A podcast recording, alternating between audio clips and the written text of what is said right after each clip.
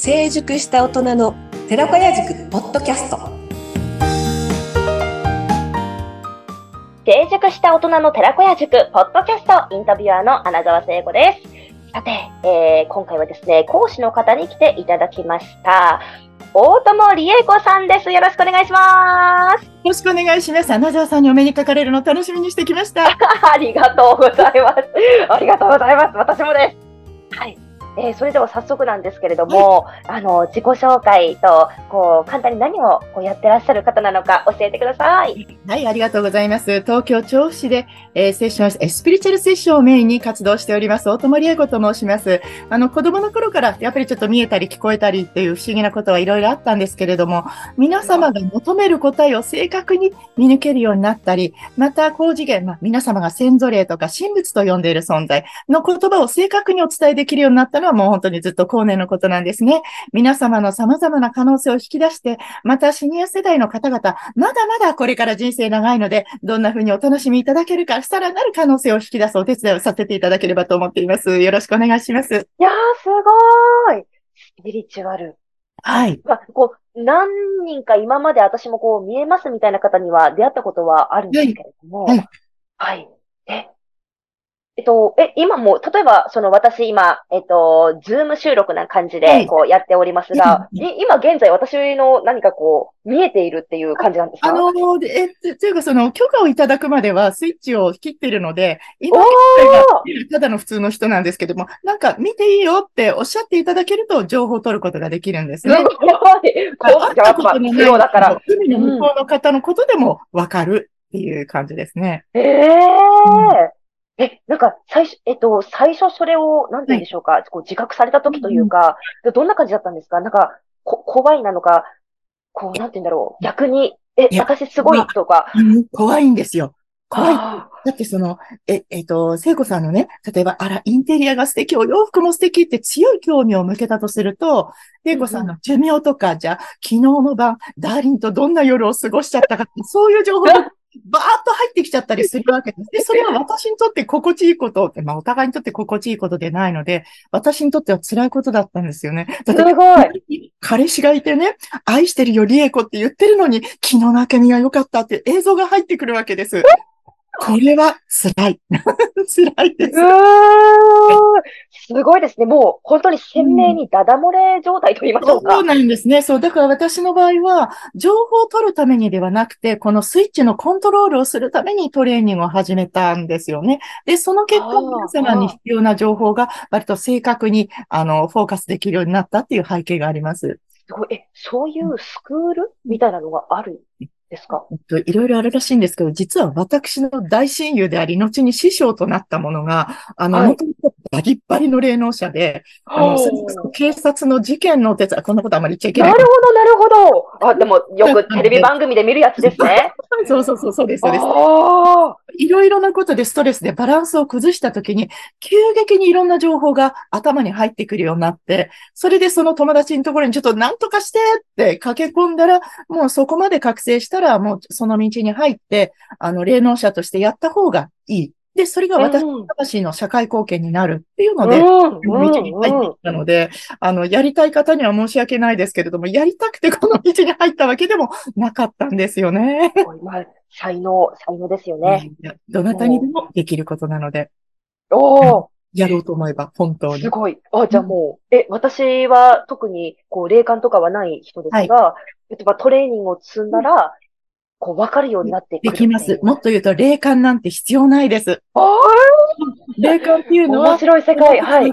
本世で、もしくは前世から一生懸命自分を知ろ、あるいは人を知ろ、世の中の道理を知ろって、普通に一生懸命考えるじゃないですか。心と頭を使ってね。はい、その慣れの果てが直感と皆様が認識しているものなので、だから私たちもずっと前世とか見ていくと、好むと好まざるときにかかわらずずっとこういうことをやってきてるわけなんですけれども、その経験値が今皆様がなんか与えられたみたいに勝手にいいように思ってくださるベースになっているというだけなんですよね。だから生まれつき絵を描くのがうまいとか、歌わせたらすごく心に響く方も前世を見ていくと、何かずっと歌とか、あとはそのアーティストとして表現をしてきたっていう方が多いんですよね。ただの経験則ですし、実は誰も見えても聞こえてもいないんですね。衝撃の事実です。そう。そう、本当に見えても聞こえてもないんですよ、私も。ええただ、あの、バイブレーション。ね要するに、えっ、と、テレビ、アナザワテレビ局からこう、ほら、番組のなんかこう、電波が来て。大友家のブラウン管、まあ今はブラウン管ないけどね、ブラウン管で映像化したり、セリフになって、それで私はドラマを知るわけですよね。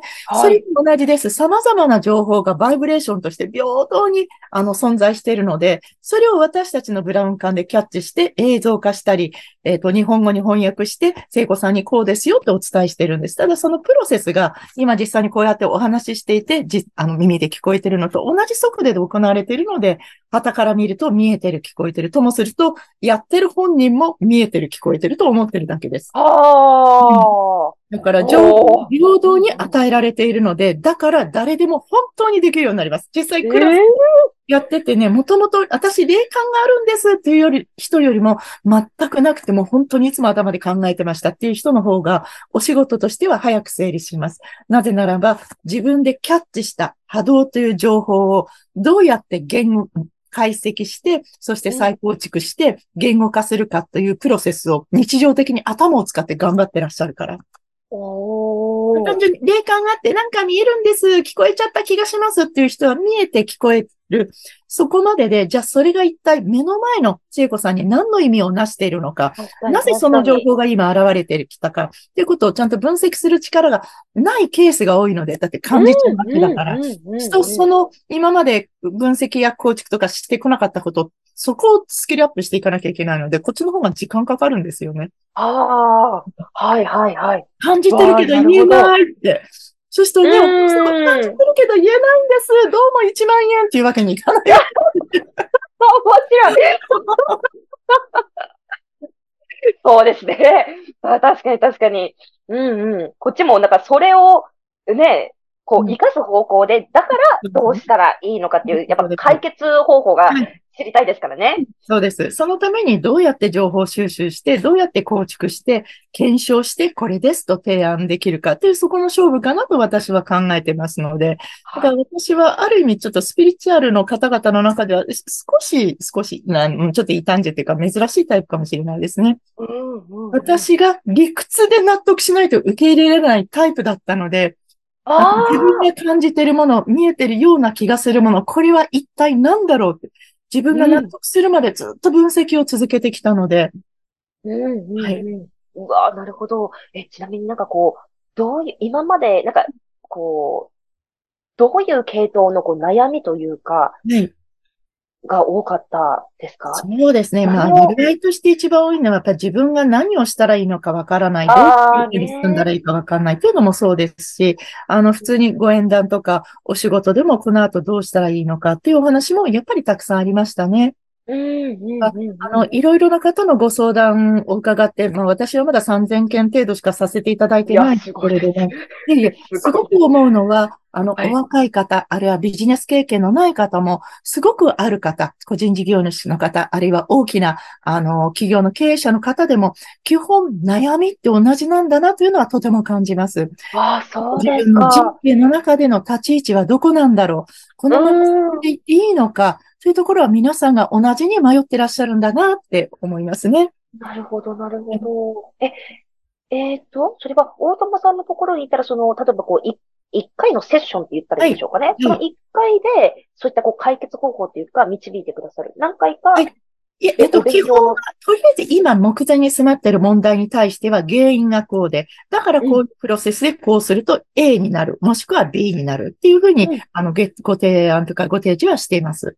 おうおうおう。当然人の悩みというのはどんどん進化していくわけなので、本当はうん。あの、数ヶ月に一遍ぐらいご自分の立ち位置を確認していただくとか、進化はいして次にどこに進むのかというのも、また方向の可能性がいろいろに、あの、発展していくので、その都度、あの、セッションさせていただいた方が、多分、そことが本。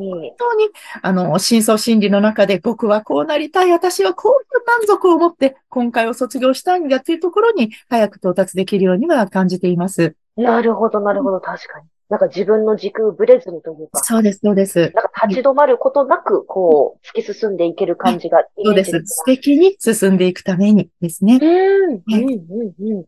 なんかちなみに、今回、まあ、寺子屋の講師、まあ、こう、シニア世代に向けてという発信の中での、まあ、講師っていうことですけれども、なんかその、例えばこう、やるきっかけとか、なんかこう、意気込みというか、こう、ビジョンとかありますか？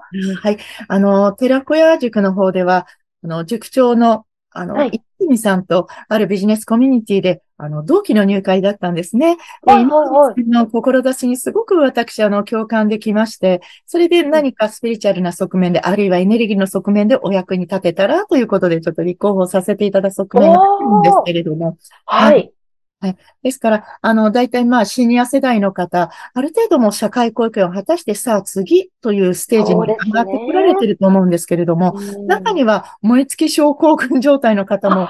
なるほど、なるほど。あるいは、若い頃は家族を支えるので、いっぱいいっぱいで、これから自分の時間だという時に、実際に向けて統合したらいいのかなっていう迷いが終わりだったりする。そういう方々の指針をご提案できればというふうには思っています。で、また、あの、いろいろなエネルギーワーク、私もクラスをやってるんですけれども、それをご一緒に楽しみながら、あの、時間を過ごしていただく中で、ご本人でも見えていなかった、また素敵な可能性に出会うことでもできますので、そんな時間でご尽力できればな、なんて考えてます。えー、いろいろやってらっしゃる。え、それは個人、はい、あの、大人数とかでも何人かでやって、そういうクラスも持っております。ええーはい楽しそう楽しいですよ。はい、楽しそうわあ、そうなんですね。はい、私自身もあの、行者としていろいろやってましたので、竹に打たれに行ったりもしたんですね。ただ、一般の方、そうそう竹に打たれに行くなんてことはなかなか。なので、都会のマンションの室でも竹に打たれたような自分の洗い出しとか自分の統合ができるような、そういったエネルギーワークなんかも今ご提案してるんですね。ぜひ、してくださいね。ええー、体験してみたい。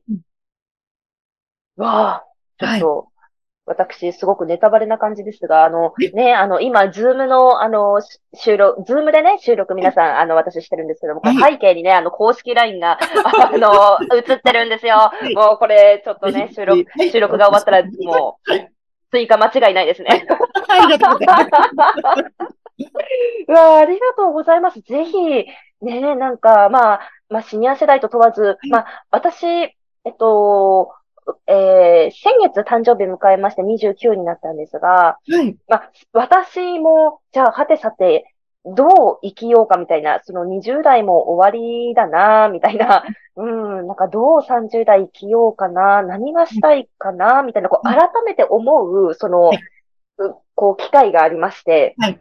うん。なので本当に、まあね、寺子屋塾、まあシニア世代に向けてっていうことですが、本当にもうありとあらゆる世代の方、もうぜひ、大友さんのを受けてほしいですね。あありがとうございます。本当にあの、えっと、いつかはこの肉体を離れて上の世界にお引越ししますので、その時にいろいろあったけど、本当にやり抜いたなって。